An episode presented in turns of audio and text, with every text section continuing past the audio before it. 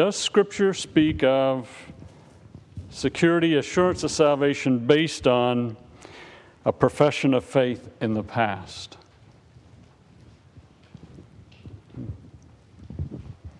So basically what I'm asking, does Scripture say, because you made a profession of faith some point in the past, you can be confident you have a relationship with God? Does Scripture teach that?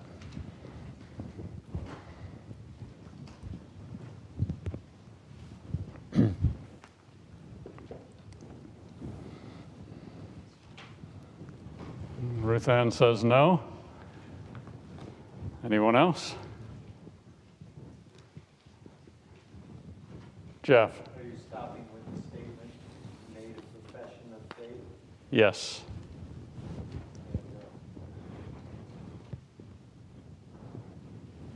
Now think about the implications of what some of you said. Priscilla.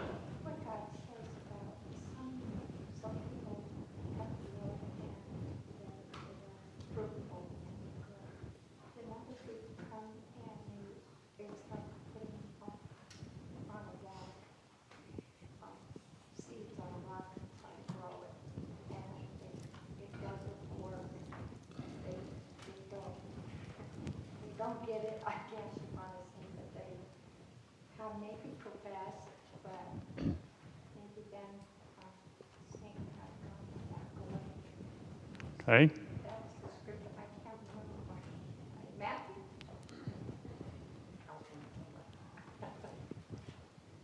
Well, think about some of the implications of what we're discussing.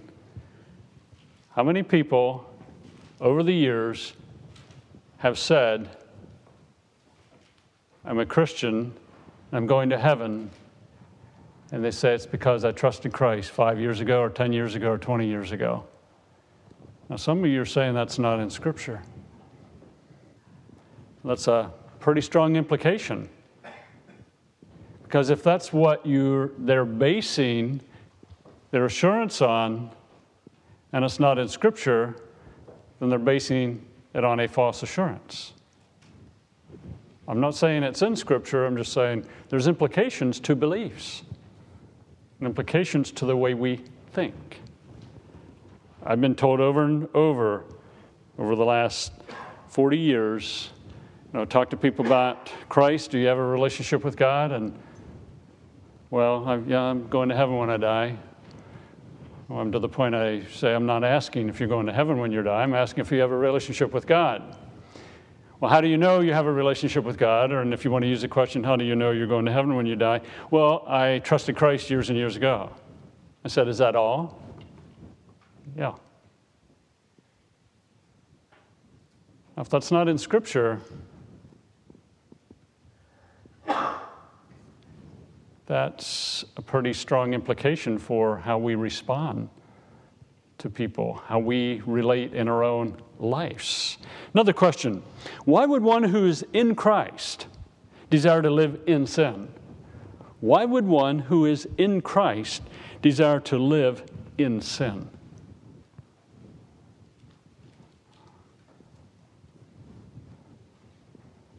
I see one head going this way. Why would one in Christ desire to live in sin?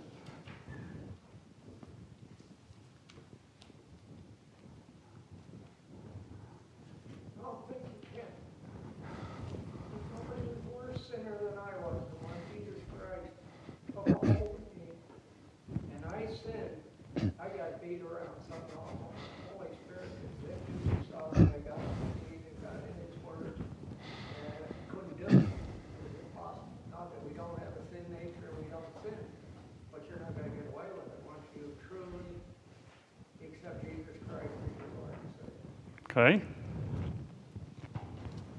Another question. Does being in Christ radically change a person? Does being in Christ radically change a person? Here a yes.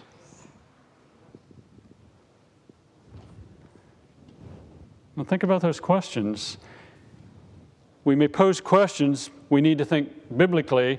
We looked at some scriptures last week. We're going to look at some more tonight.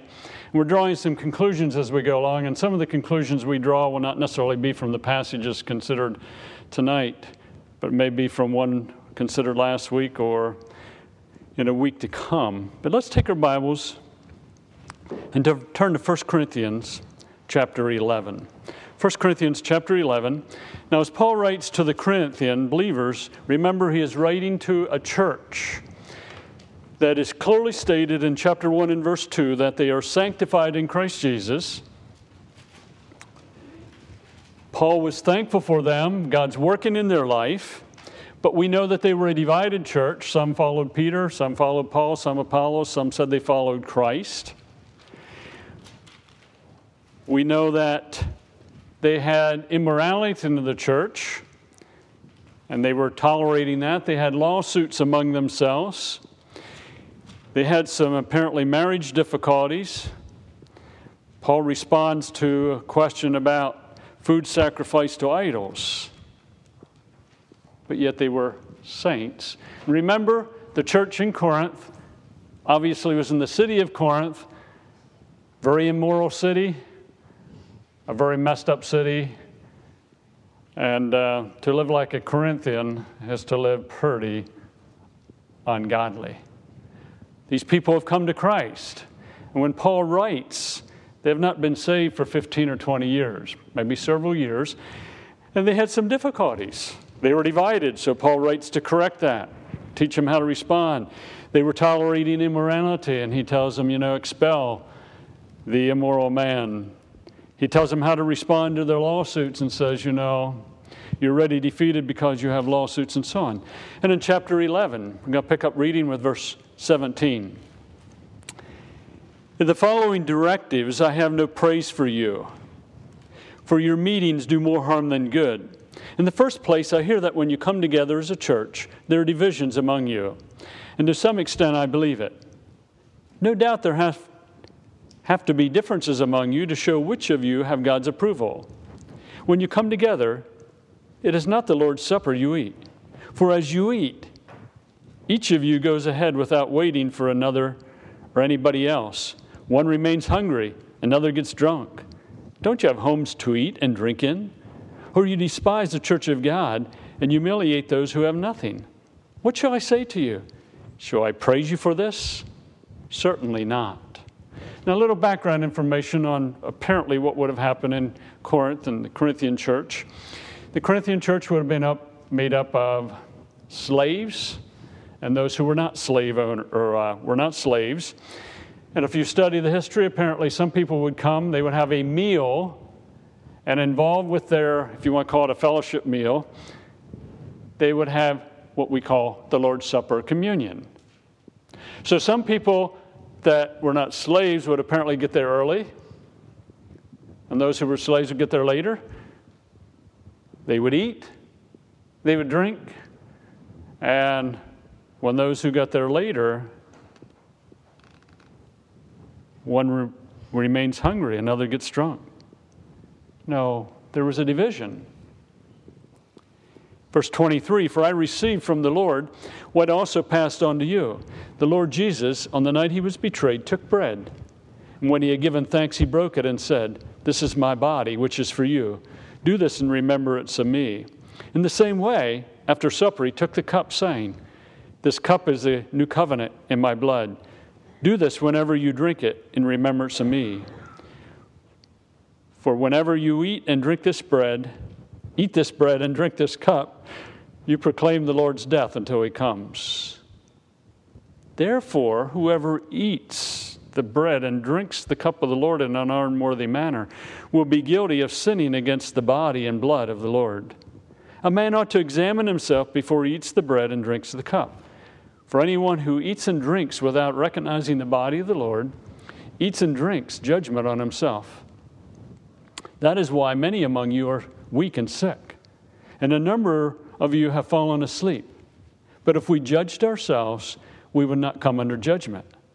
When you're judged by the Lord, we're being disciplined, so that we will not be condemned with the world. So then, my brothers, when you come together to eat, wait for each other. If anyone is hungry, he should eat at home, so that when you meet together, it may not result in judgment. And when I come, I will give further directions."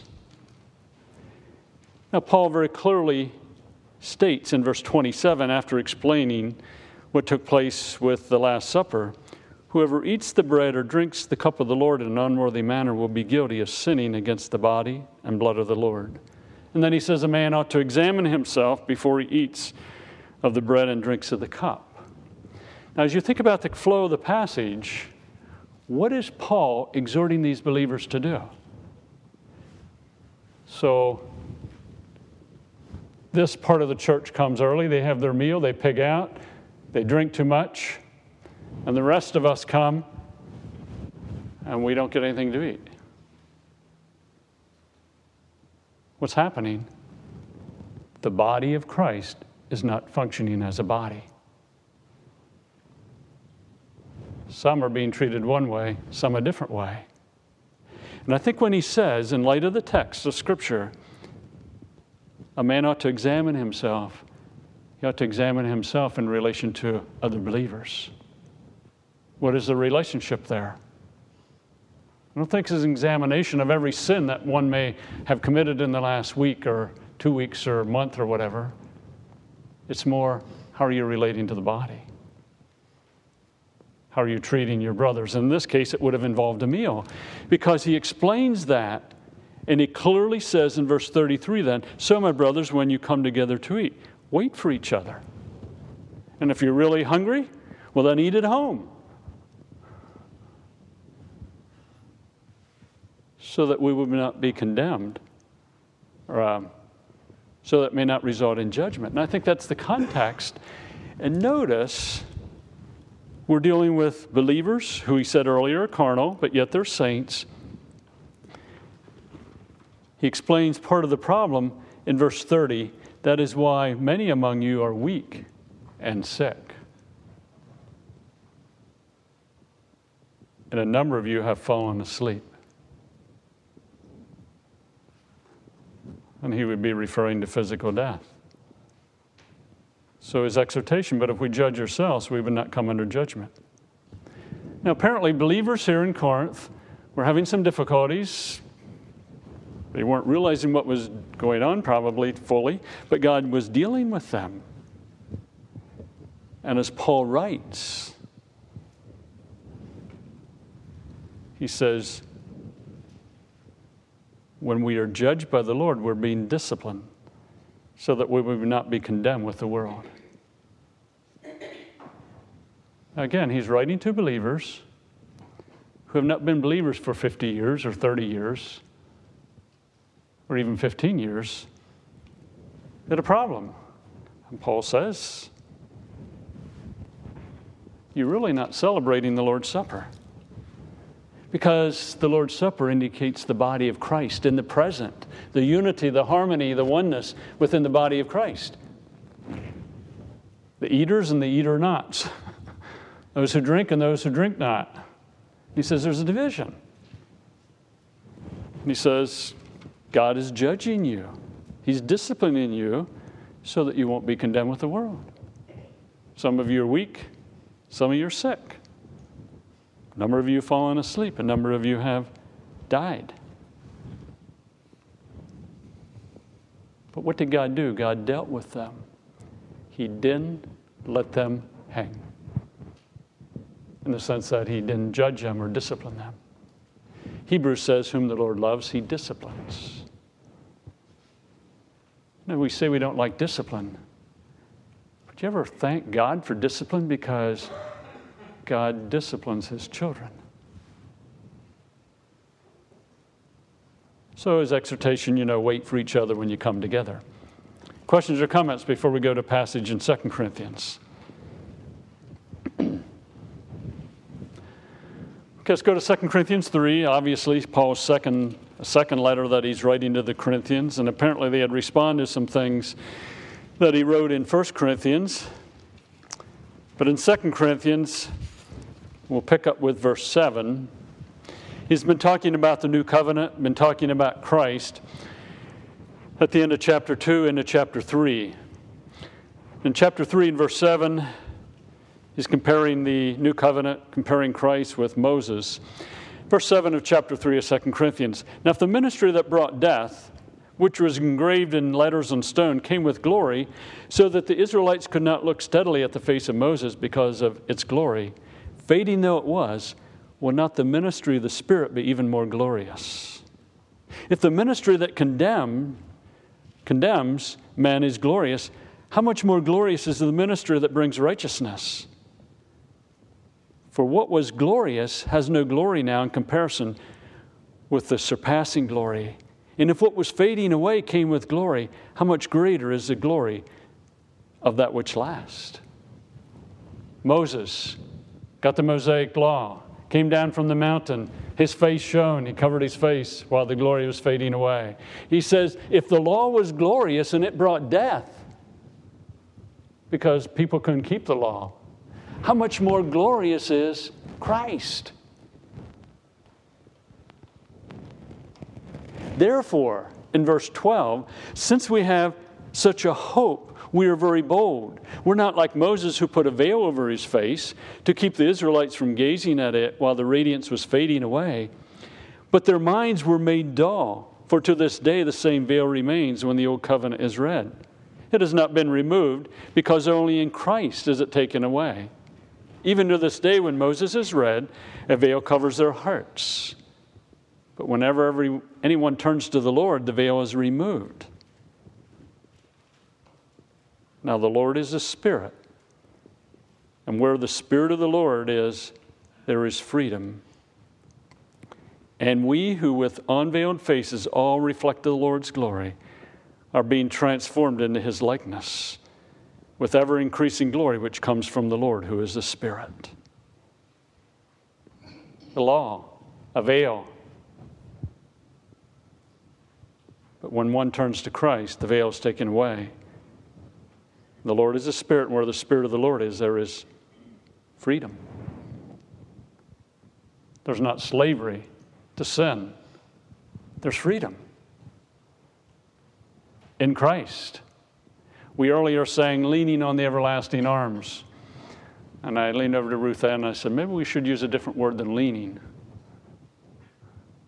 See, if you're leaning, some still depends upon you. In Christ, we're not really leaning. It's total dependency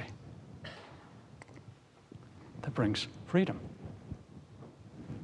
So what does he say? And we, who with unveiled faces, referring to himself, I think it would include the Corinthians, reflect the Lord's glory, are being transformed into his likeness with ever-increasing glory. Corinthians, divided. Corinthians, immoral man accepted in their fellowship of believers. Corinthians, marital difficulties. Corinthians, taking each other to court. That's the first letter. Paul now says, being transformed into his likeness with ever-increasing glory. No, they were being transformed. They weren't at a standstill. At year 3 or at year 4, they were at a much different place than year 2 because of the freedom that is in Christ. It says being transformed into his likeness with ever-increasing glory. It's on and on, which comes from the Lord, who is the Spirit. Now notice what 18 says. And we, who with unveiled faces all reflect the Lord's glory, are being transformed into his likeness. I'm going to read it again. Notice the wording. And we who with unveiled faces all reflect the Lord's glory are attempting to be transformed into his likeness. The Lord is doing the transformation because Christ is our life.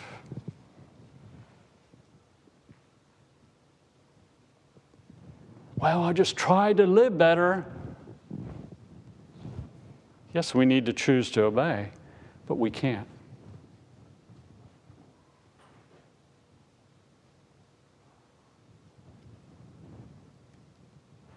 It's Christ.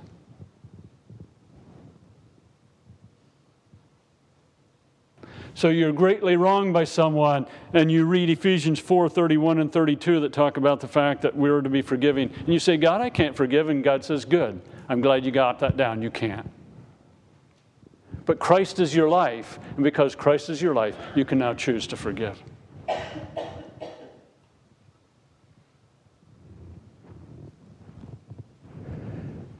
So go back years ago, and I used this before. You know, my brothers and I are cleaning that chicken pen week after week. So we do our barn work in the morning, then we go clean chicken pen till noon, then we gather eggs, and we go clean chicken pen till we do eggs again at night. We do that week after week. And as we're doing that, the chicken pen part, the manure, we whine and complain. So Dad comes along and says, boys, you know, you're to have a joyful attitude as you do this work. Dad, you don't understand. This is terrible stuff. It smells bad and probably die someday of a lung disease, you know, from everything else, you know, that's going on here. Dad says, no, you're supposed to obey me with a joyful attitude.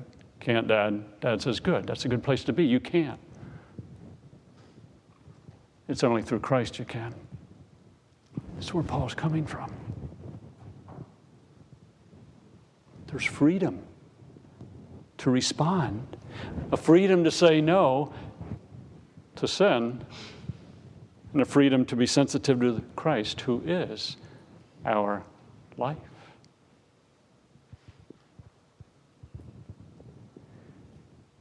Spirit of God ever convict you of something? And you think, I don't like the direction this is going. And finally, you come to the point of saying, okay, God, I'm wrong. And then you think of some scripture. And you say, God, do I have to admit I'm wrong? Yeah. Do I have to take action on this? Yeah. I can't, God. I know you can't. That's why Christ is your life. That's why there's transformation. Or being transformed to his likeness with ever-increasing glory, which comes from the Lord, who is a spirit. See, the Mosaic Law said, do this,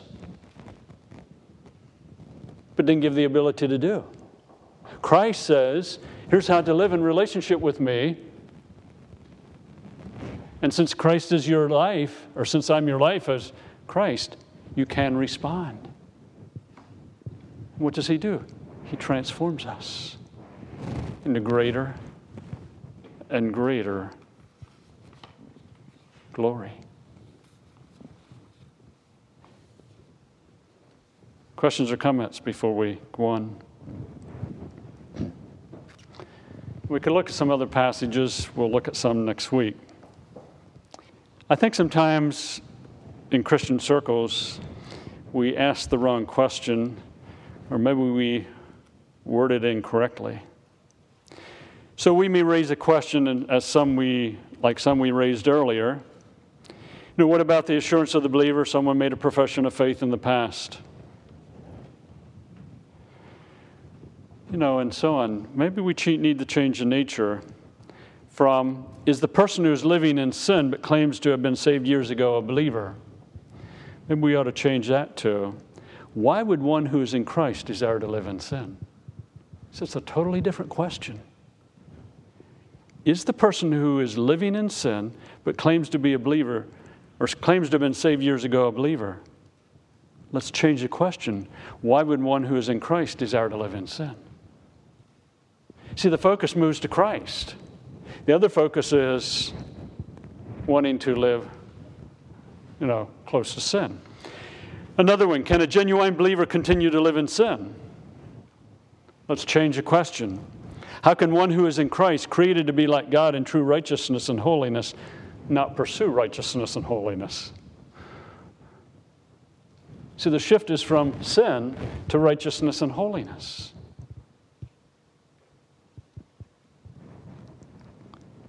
Is once saved always saved in Scripture? Let's change the nature of the question.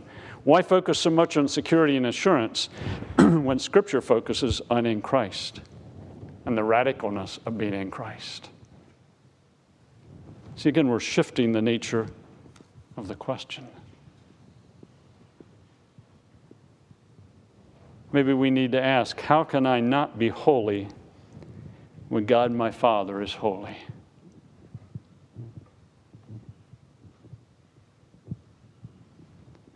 How can I not be holy when God my Father is holy? Whether I like to admit it or not, I'm a chip off the old block, if you want to use that terminology, you know. Chip off of mom and dad. Been married to Ruth Ann over 41 years, and I still display some of the good characteristics of my dad and some of the not so good characteristics of my dad, and my children have the same issues. You know, they have to deal with some of my not so good characteristics and some of my good ones. How can I not be like my dad when I'm a son of my dad? How can I not be holy when God my Father is holy?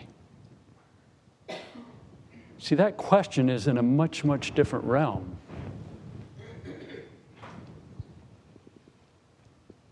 Isn't it natural to desire to draw close to the one who died in your place to give you life? Isn't that natural? How does being in Christ influence one's desires?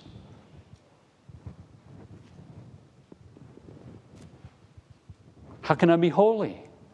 See, we're shifting from sin to holiness. We're shifting to Christ in the way we ask questions. And I think that is no important. And I'm going to make a statement in light of a question we asked earlier. Scripture, to my knowledge, never speaks of security assurance based on a profession of faith in the past. Oh, you made a profession of faith in the past. Now you're secure because of that profession of faith. Rather, it's in the context of one's present lifestyle. See, the Corinthians could say, we're believers in Christ. Why? Because some of us died and some of us are sick. And Paul's writing this letter to let us know we're wrong. And then he writes a second letter and he says, you're being transformed. He doesn't say, oh, you remember way back when you made a profession of faith? He says, no, in your present life, you're being transformed. Read 1 John. The purpose of 1 John, or one of the purposes of 1 John, is so that you may know that you have eternal life. And everything in 1 John deals with the present lifestyle. It's not what happened in the past, it's in the present. So some conclusions. I would encourage you not to attempt to assure a person they're a believer based on a profession of faith in the past.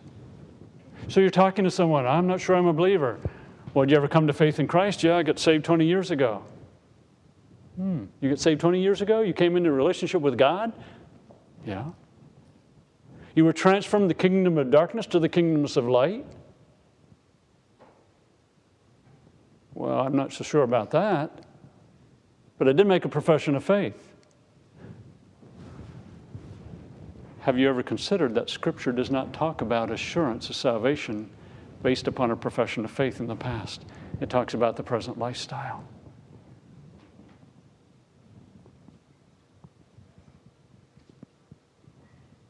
So someone comes up to me and says, Dan, are you living? Oh, yeah, I was born 62 years ago. Oh. I didn't ask if you were born, I asked if you're living. Yeah, I was born 62 years ago. That wasn't my question. I asked, are you living? Yeah, I'm talking to you and see my heart's beating. I'm breathing. I ate some food this morning. Oh, I'm alive.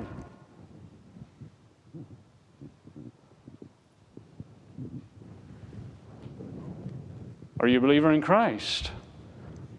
Well, yesterday, God really knocked me over the head, as Bud said, you know, and he said, you know, Bud, you're wrong. And I admitted I was wrong, and I said, thank you for what I have in Christ. And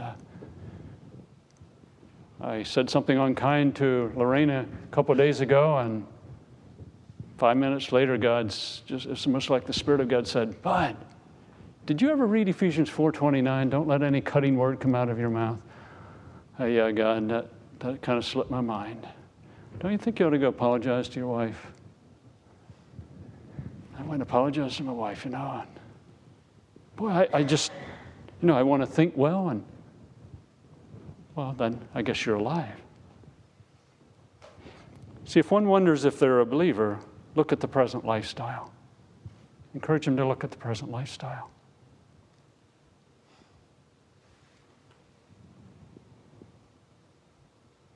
Do not be afraid to admit that a claim of trust in Christ in the past has little or nothing to do with whether or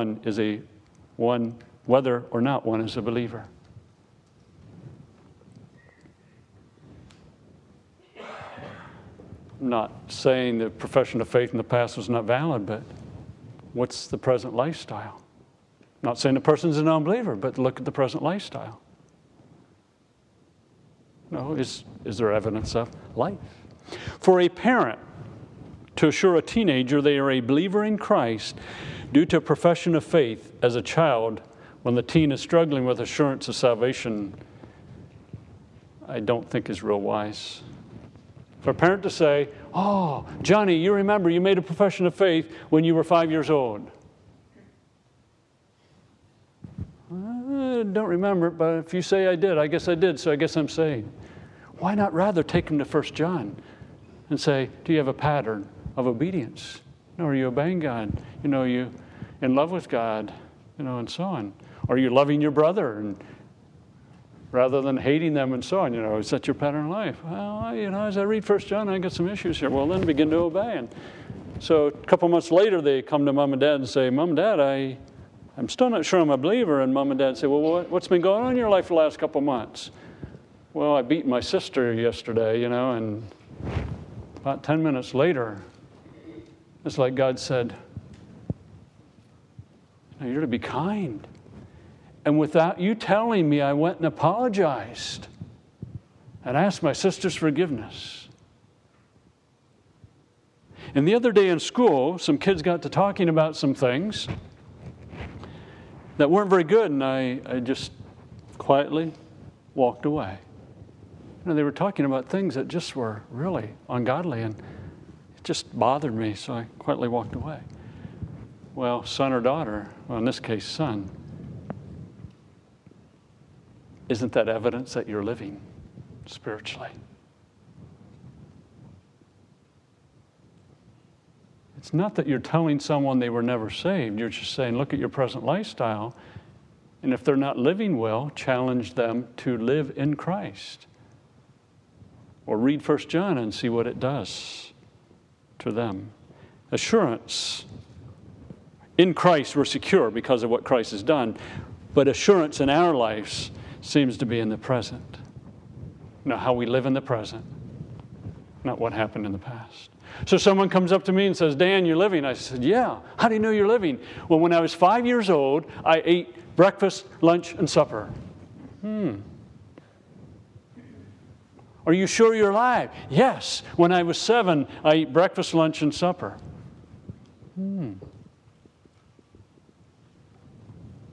My father ate breakfast, lunch, and supper when he was 5, and when he was 7, and he's dead.